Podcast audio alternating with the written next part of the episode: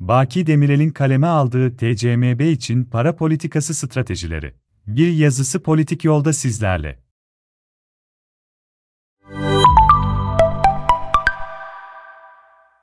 Enflasyon hedeflemesi stratejisine kökten karşı çıktığımı diğer yazılarımda ve sosyal medyada pek çok defa gündeme getirmiş biriyim.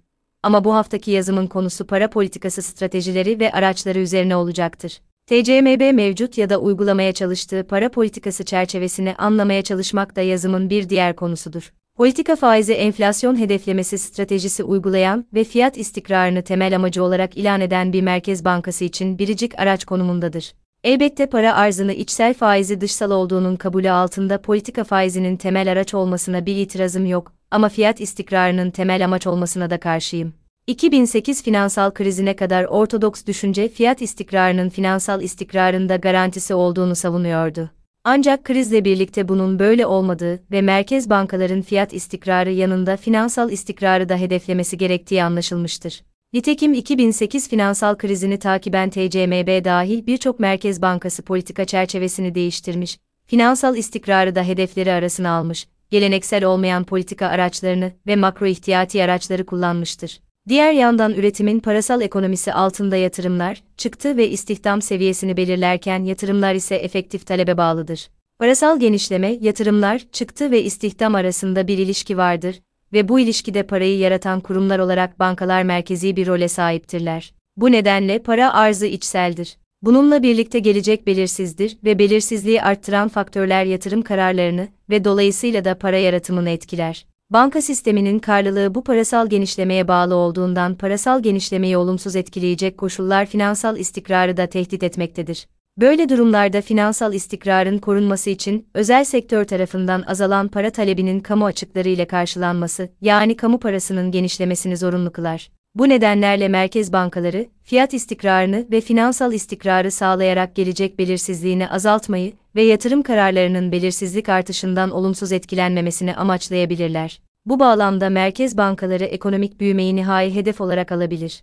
Bu durumda elbette yatırım ve istihdamı da politika çerçevesi içine dahil edebilir. Bu açık bir Keynesyen çerçevedir. Burada enflasyona ayrı bir parantez açmak gerekmektedir. Yüksek enflasyon ülkelerin zenginliklerini eriten ve gelecek beklentileri bozan fiyatlama davranışıdır. Zira gelecek gelir beklentilerinin bozulması ve gelirlerde meydana gelen aşınma yatırım kararlarını ve büyümenin istikrarını da olumsuz etkilemektedir. Keynes, merkez bankaların özellikle üretim enflasyonunu olumsuz etkileyen kur şoklarına karşı kur istikrarını korumaları gerektiğini savunmuştur. Döviz değeri istikrarlı, sabit tutulmalıdır. Bu sayede tüketici enflasyonu da dizginlenebilecektir. Kur istikrarsızlığı ya da yüksek kur şokları aynı zamanda bizim gibi dövize bağımlı ya da yükümlülük dolarizasyonu yüksek olan ülkelerde bilançoları kırılmalarına, iflaslara ve üretim kayıplarına neden olabileceğinden merkez bankaları açısından kur istikrarı hedefi daha da önem kazanmaktadır. Böyle ekonomilerde merkez bankaların politika faizini küresel faizlerden daha yüksek seviyede belirlemesi kaçınılmaz bir zorunluluk olarak karşımıza çıkmaktadır. Böyle olmadığı durumlarda karşılaşılabilecek küresel parasal şokları ve sermayenin ani duruşu ülke ekonomilerinde derin tahribatlar yaratabilmektedirler. Bunlarla beraber Minsky, Davidson, Lavoie gibi post-Keynesyen iktisatçılar açısından enflasyonun nedenleri şu biçimde özetlenebilir. bir Tekelci fiyatlama davranışları veya kar enflasyonu.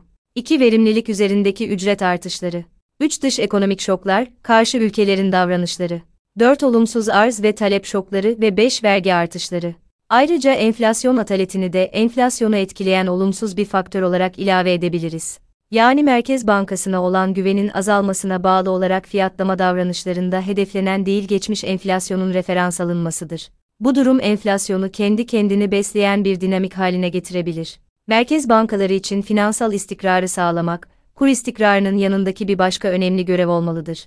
Dolayısıyla aşırı kredi genişlemesinin önüne geçmek, özellikle hane halkı borçluluğunun yükselmesini ve finansal piyasalardaki balonların oluşmasını engellemek merkez bankaların temel görevi olmalıdır. Merkez bankalarını merkez bankası yapan çok önemli bir başka görev ise son ödünç veren olmalarıdır. Zira bu görev finansal istikrarı sağlamak açısından son derece önemlidir. Türkiye'nin iki bin bir Kasım krizi büyük ölçüde Merkez Bankası'nın bu görevini yerine getirememesinin bir sonucudur diyebiliriz. Öte yandan merkez bankaları, kamunun finansal istikrar üzerindeki rolü ve etkisi nedeniyle kamu borç yönetimi politika aracı olarak kullanabilirler. Bu konuya haftaya devam edeceğim.